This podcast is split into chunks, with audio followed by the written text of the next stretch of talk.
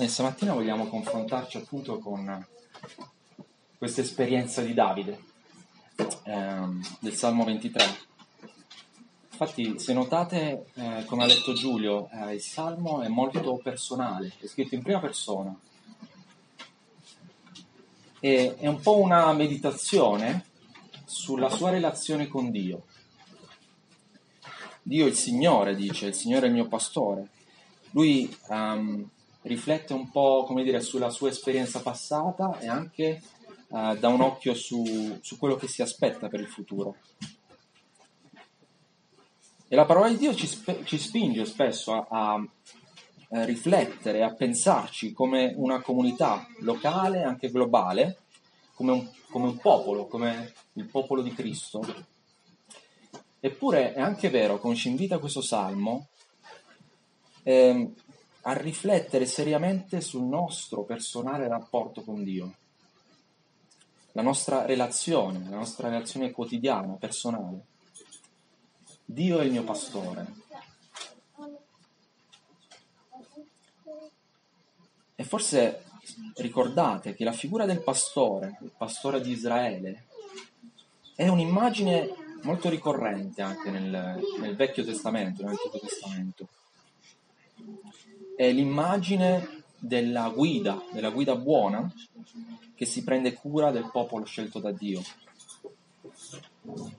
Eppure questa immagine, forse ricordate, diventa sempre più definita quando tramite i profeti di Dio, eh, Dio stesso rivela che lui stesso si prenderà cura lui stesso, a differenza dei cattivi pastori, per esempio in Ezechiele 34, si prenderà cura del suo popolo come un pastore.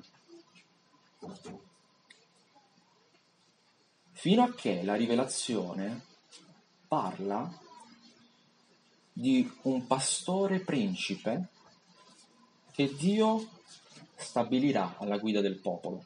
Per esempio in Ezechiele 34-23 questo pastore che è anche principe. E alla fine, quando vediamo Gesù stesso si definisce come il buon pastore che dà la sua vita per le pecore, cosa scopriamo? Scopriamo che questo salmo è un salmo, diciamo, universale, cioè è un salmo che leggeva l'Israelita 3000 anni fa ed è un salmo che leggiamo noi in quanto il Signore del Salmo è il nostro Signore, è Gesù di Nazareth, il pastore atteso dal popolo che ha dato la sua vita per salvarci dalla condanna eterna. Perciò Davide tramite lo Spirito Santo sta um, descrivendo la sua esperienza con Dio che sarà analoga a quella che anche noi sperimentiamo con Cristo, in Cristo negli ultimi giorni. Quindi il Signore è il mio pastore. È utile comprendere un po' questa immagine per cogliere meglio il, il pensiero di Davide.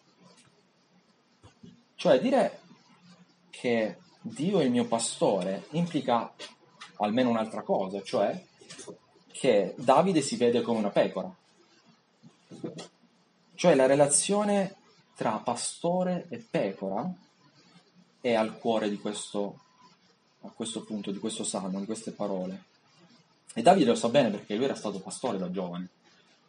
Sapeva che le pecore, ad esempio, non sono come le mucche. Non so se avete visto andando in montagna delle pecore libere al pascolo, senza nessuno, diciamo così. Ehm, ebbene, non vediamo la stessa cosa per le pecore, vero? non sono libere. Perché? Perché le pecore dipendono sempre dal pastore. Le pecore seguono il pastore, sono sempre con il pastore. Cioè la pecora è, è spacciata, diciamo così, è in pericolo senza il pastore. Non potrebbe da sola trovare un buon prato, non potrebbe trovare un ruscello d'acqua, non potrebbe difendersi dai predatori e neanche troverebbe la strada di casa. Cioè Davide comunica cosa? Comunica dipendenza e umiltà davanti a Gesù, davanti a Dio. Dio è il mio pastore, cioè io dipendo per ogni cosa dalla guida, dalla guida del creatore del cosmo, dal, dal Santissimo, dall'Onnipotente. Egli mi ha chiamato a essere una sua pecora, perciò io sono certo di essere sotto la sua cura, la sua guida, il suo amore. E il mio compito qual è? Il compito è di ascoltarlo, di seguirlo, di sottomettermi.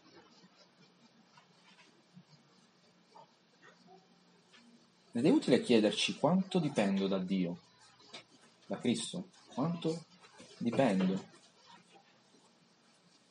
Qual è il modo in cui descriveremo la nostra relazione con Dio? Magari viene fuori che Dio è il nostro consigliere, non so, magari è il mio aiuto, magari, non so, per qualcuno è la forza interiore. Come descrivereste la vostra relazione? Chiunque in Cristo dovrebbe affermare come Davide, io sono una pecorella di Gesù e dipendo totalmente dalla sua cura. E quando sono in questa relazione, quando sono certo della cura del Signore, allora ecco che il resto conta molto meno. Cioè le altre preoccupazioni diventano sempre più piccole. Ad esempio, cioè quello che voglio dire è quando dimentichiamo che Dio si prende cura di me personalmente, che io dipendo totalmente da lui, allora mi affiderò a qualcos'altro, giusto? Comincerò a seguire altri, magari anche solo me stesso. E la conseguenza cosa sarà? Sarà la delusione. Ad esempio, se le cose della mia vita stanno andando particolarmente bene in questo periodo, mentre invece non vivo questa dipendenza da Cristo, allora cosa succede? Le cose vanno bene, ma non vivo sotto Cristo, allora mi inorgoglisco. E ehm, la soddisfazione da cosa dipenderà? Da quello che, da quel successo temporaneo. E appena verrà a mancare, sarò depresso.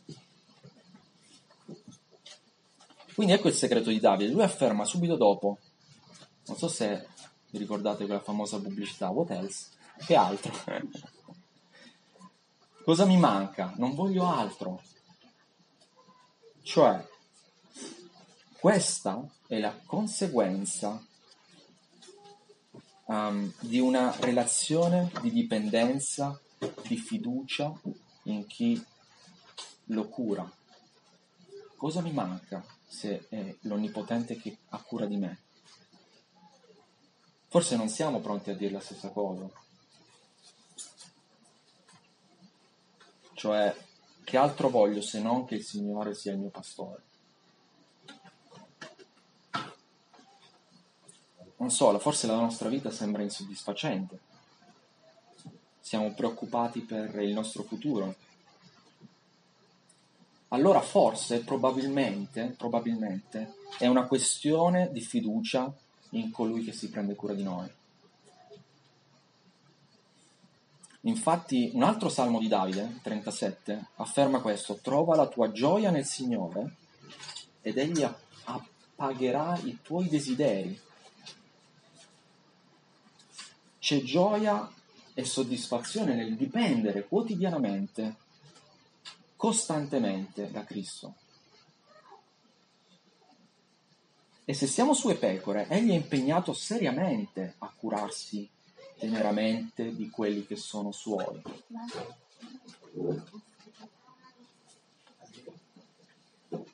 Il punto quindi che vorrei rimanesse, almeno di questo punto, è che per trovare soddisfazione, la vera gioia, dobbiamo vivere la dipendenza dal Signore quotidianamente.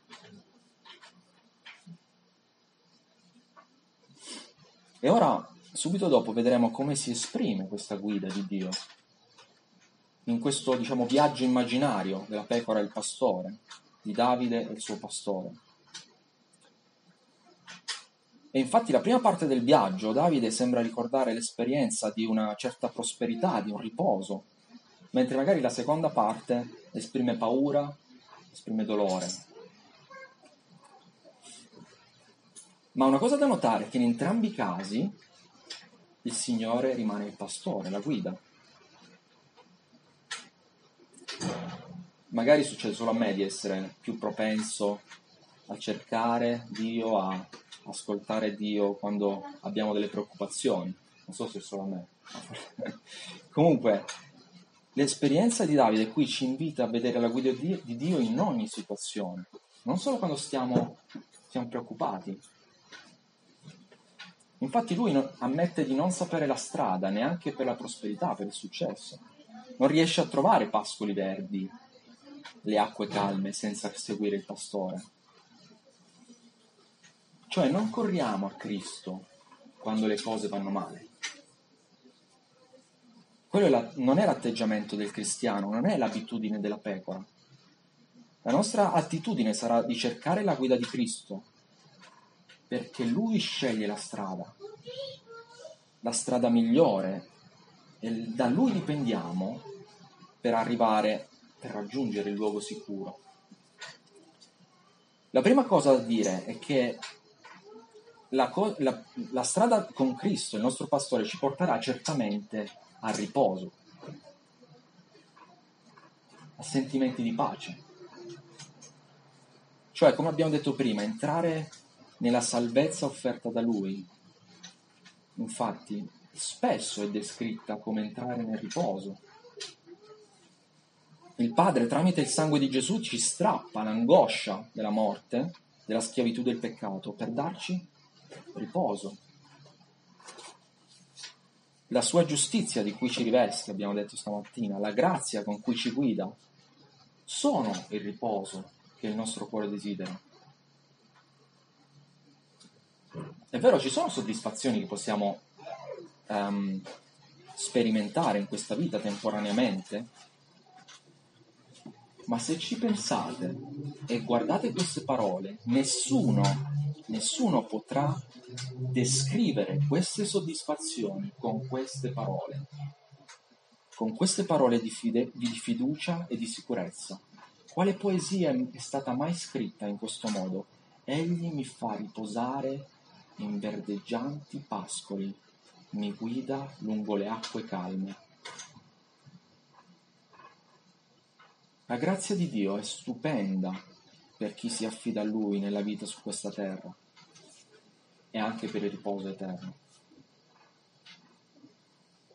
Perciò dovremo prendere spesso dei momenti personali con Dio, lo dico anche a me stesso, magari anche leggendo questo salmo, e chiediamo a Dio di guidarci nella sua pace, di darci riposo. Nessun altro sa la strada del vero riposo. Il riposo di Dio è molto di più di sfogarsi con uno psicologo. È molto diverso da un farmaco tranquillante.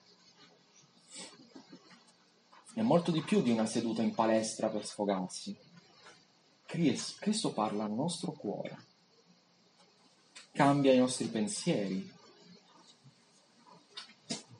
cambia i nostri pensieri con i suoi, ci dà amore, gioia, pace, pazienza, benevolenza, bontà, fedeltà, mansuetudine, autocontrollo. Galati 5:22. Egli mi fa riposare in verdi pascoli, mi guida lungo le acque calme. La guida del Signore però non si limita solo al riposo, come vediamo, ma anche a camminare. Cioè, ci restaura l'anima, ci ristora l'anima, cioè corpo e spirito, cioè ci dà le risorse, la forza, la saggezza, lo zelo per vivere in modo retto e seguirlo nella giustizia. Il nostro lavoro, il nostro servizio, le nostre buone opere non sono una nostra iniziativa, non sono la nostra strada, non decidiamo noi autonomamente come vivere, ma vogliamo fare ciò che Lui ci chiama a fare, le opere che ha preparato per noi. Ricordate Efesini 2.10, infatti siamo opera sua, essendo stati creati in Cristo Gesù per fare le opere buone che Dio ha precedentemente preparate affinché le pratichiamo. Questo è il sentiero della giustizia che Dio ha preparato per noi. Cioè è giusto non improvvisare la nostra giornata, la nostra settimana, ma chiedere, pregare, chiedere allo Spirito di Gesù di guidarci in ogni passo, in ogni conversazione, in ogni azione, in ogni reazione, in ogni decisione. In ogni aspetto è Lui a indicarci il sentiero e preghiamo costantemente per questo, per la decisione che stiamo prendendo, che quella decisione sia il sentiero di giustizia di Cristo per noi.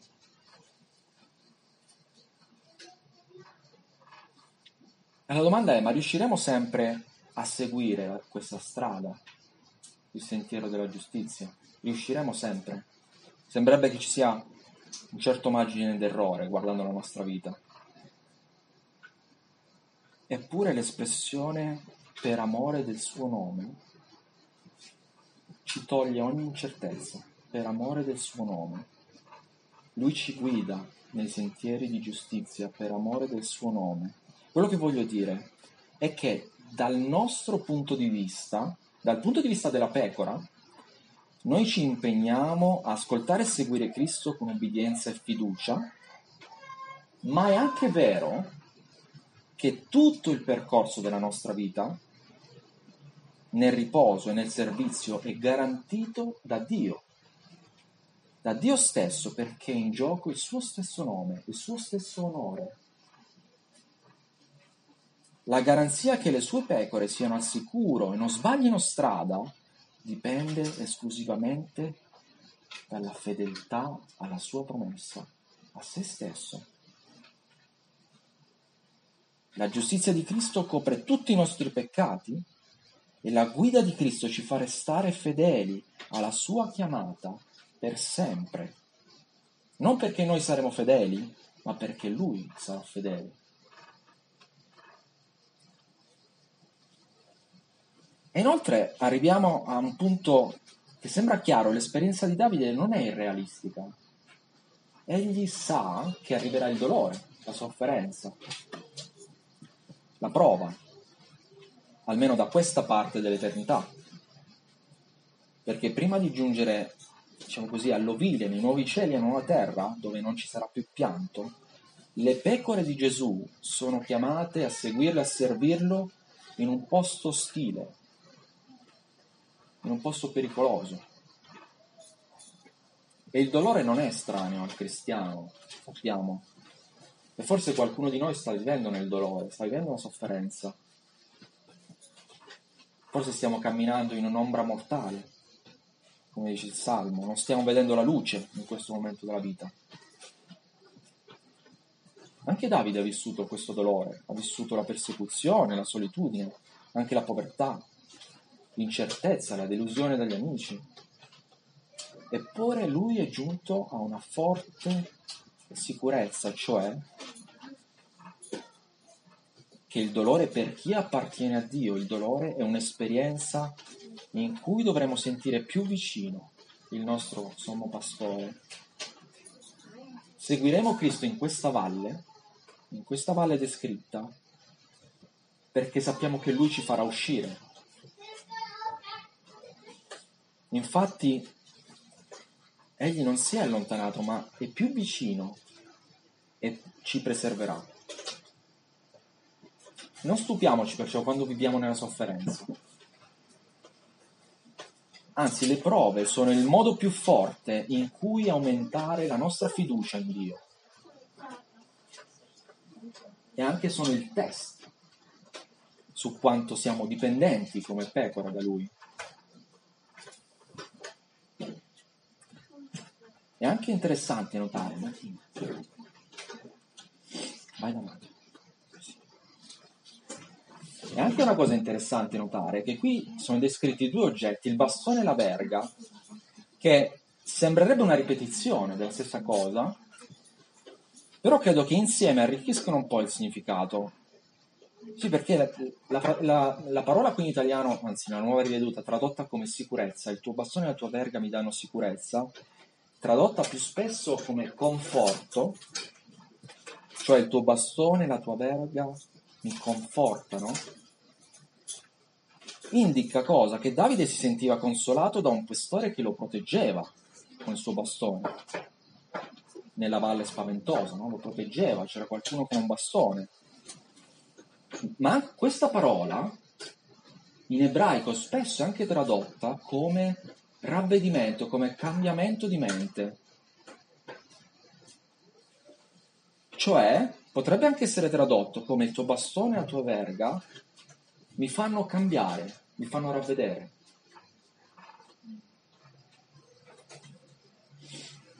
Ho riflettuto un po' su questo, probabilmente i due significati sono entrambi validi, cioè noi abbiamo fiducia che il Signore ci difenderà dagli attacchi, gli attacchi mortali, e che abbiamo fiducia che il Signore ci farà cambiare strada, ci farà cambiare strada davanti a una tentazione, a un pericolo in cui potremmo finire.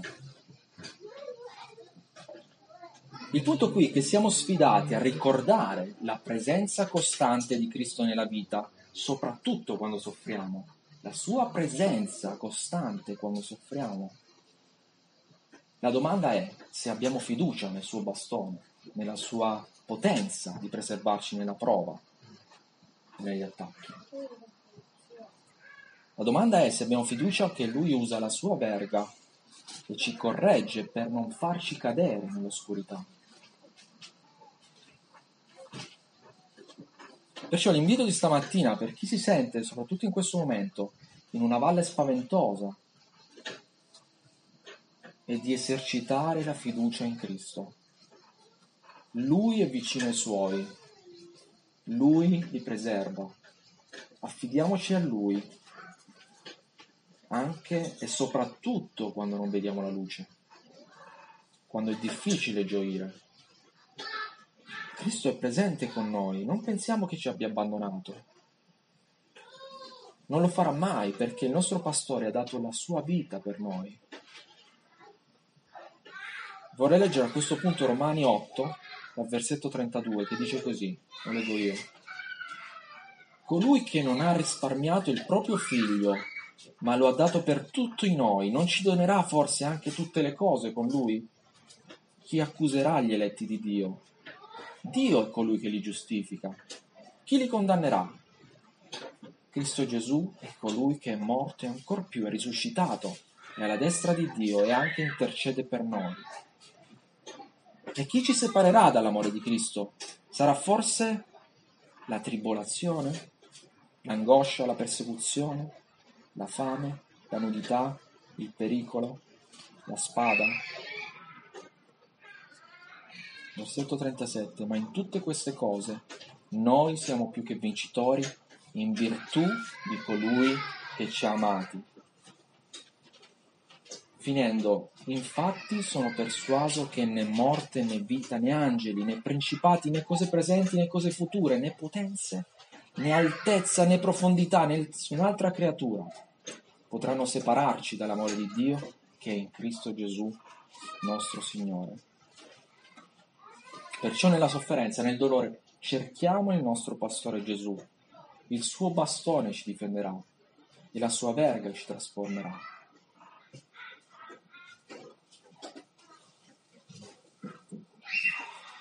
Così concludendo gli ultimi due versetti, Davide presenta una scena un pochino diversa.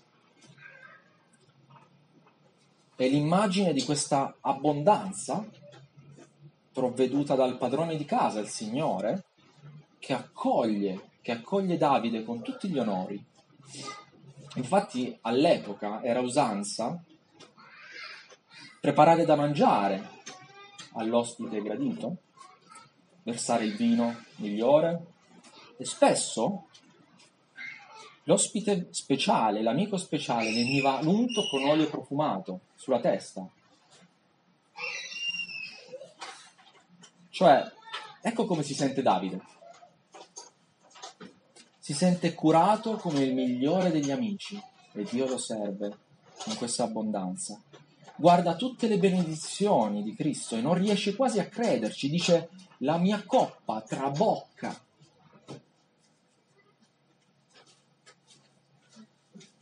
Forse quando pensiamo alla cura di Dio immaginiamo di essere tante pecore, no? Dio forse è un po', c'ha tanto da fare, è un po', ha tante preoccupazioni. Lui probabilmente non ha tempo di curarsi di una pecorella egoista e piena di peccato come me. Eppure questo salmo ci invita a pensare che Cristo provvede con abbondanza a ognuno di noi. Egli dà il meglio per i suoi. Ci sono i nemici in questa scena, anche attraverso il conflitto, la lotta col peccato, la sofferenza, Egli ci prepara una tavola abbondante e ci unge con olio. Lui ci ama veramente. Ci nutre, ci dà abbondantemente, proprio perché Cristo sa che la battaglia può essere molto difficile.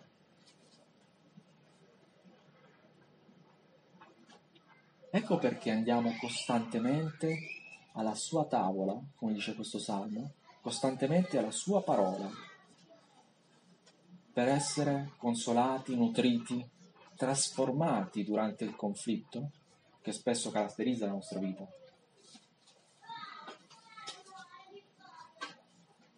Inoltre, alla conclusione di questo salmo, Davide, secondo me, dipinge un'immagine incredibile quando afferma, certo, beni e bontà mi accompagneranno.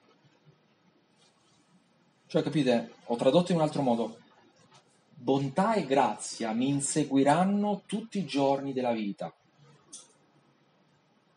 Mi inseguiranno. A volte a noi sembra che i peccati, i nostri peccati ci inseguono, no?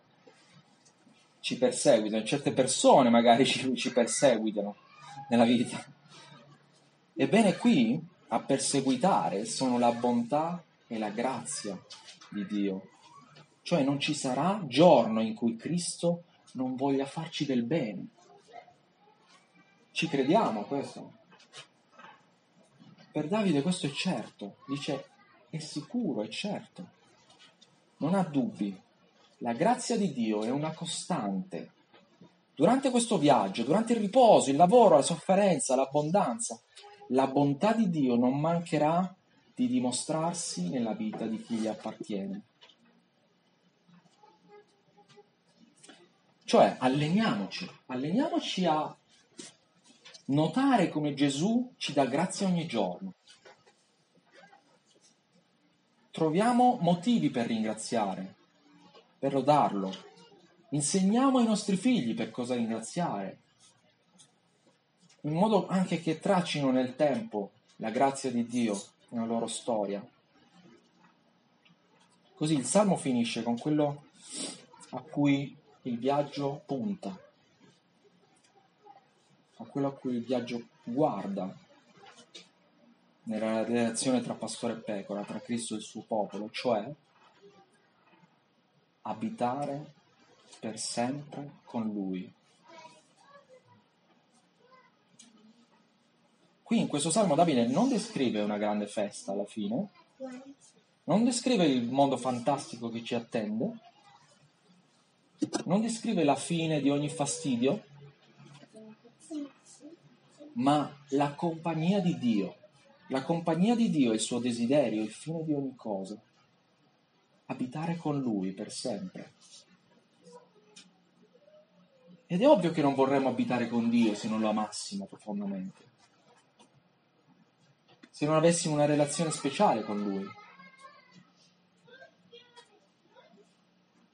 all'apice della gioia per Davide era incontrare il suo pastore, il suo creatore, il suo salvatore. Questo ispirava i suoi salmi, i suoi pensieri, tutto. Cioè, il nostro amato Gesù ci insegna a conoscerlo, ad amarlo ogni giorno che passa e ogni giorno che passa aumenterà quell'attesa. Aumenterà l'attesa di incontrarlo e stare con lui nel riposo per sempre, nella pace, nella giustizia. L'attesa del suo ritorno aumenterà insieme alla nostra fede.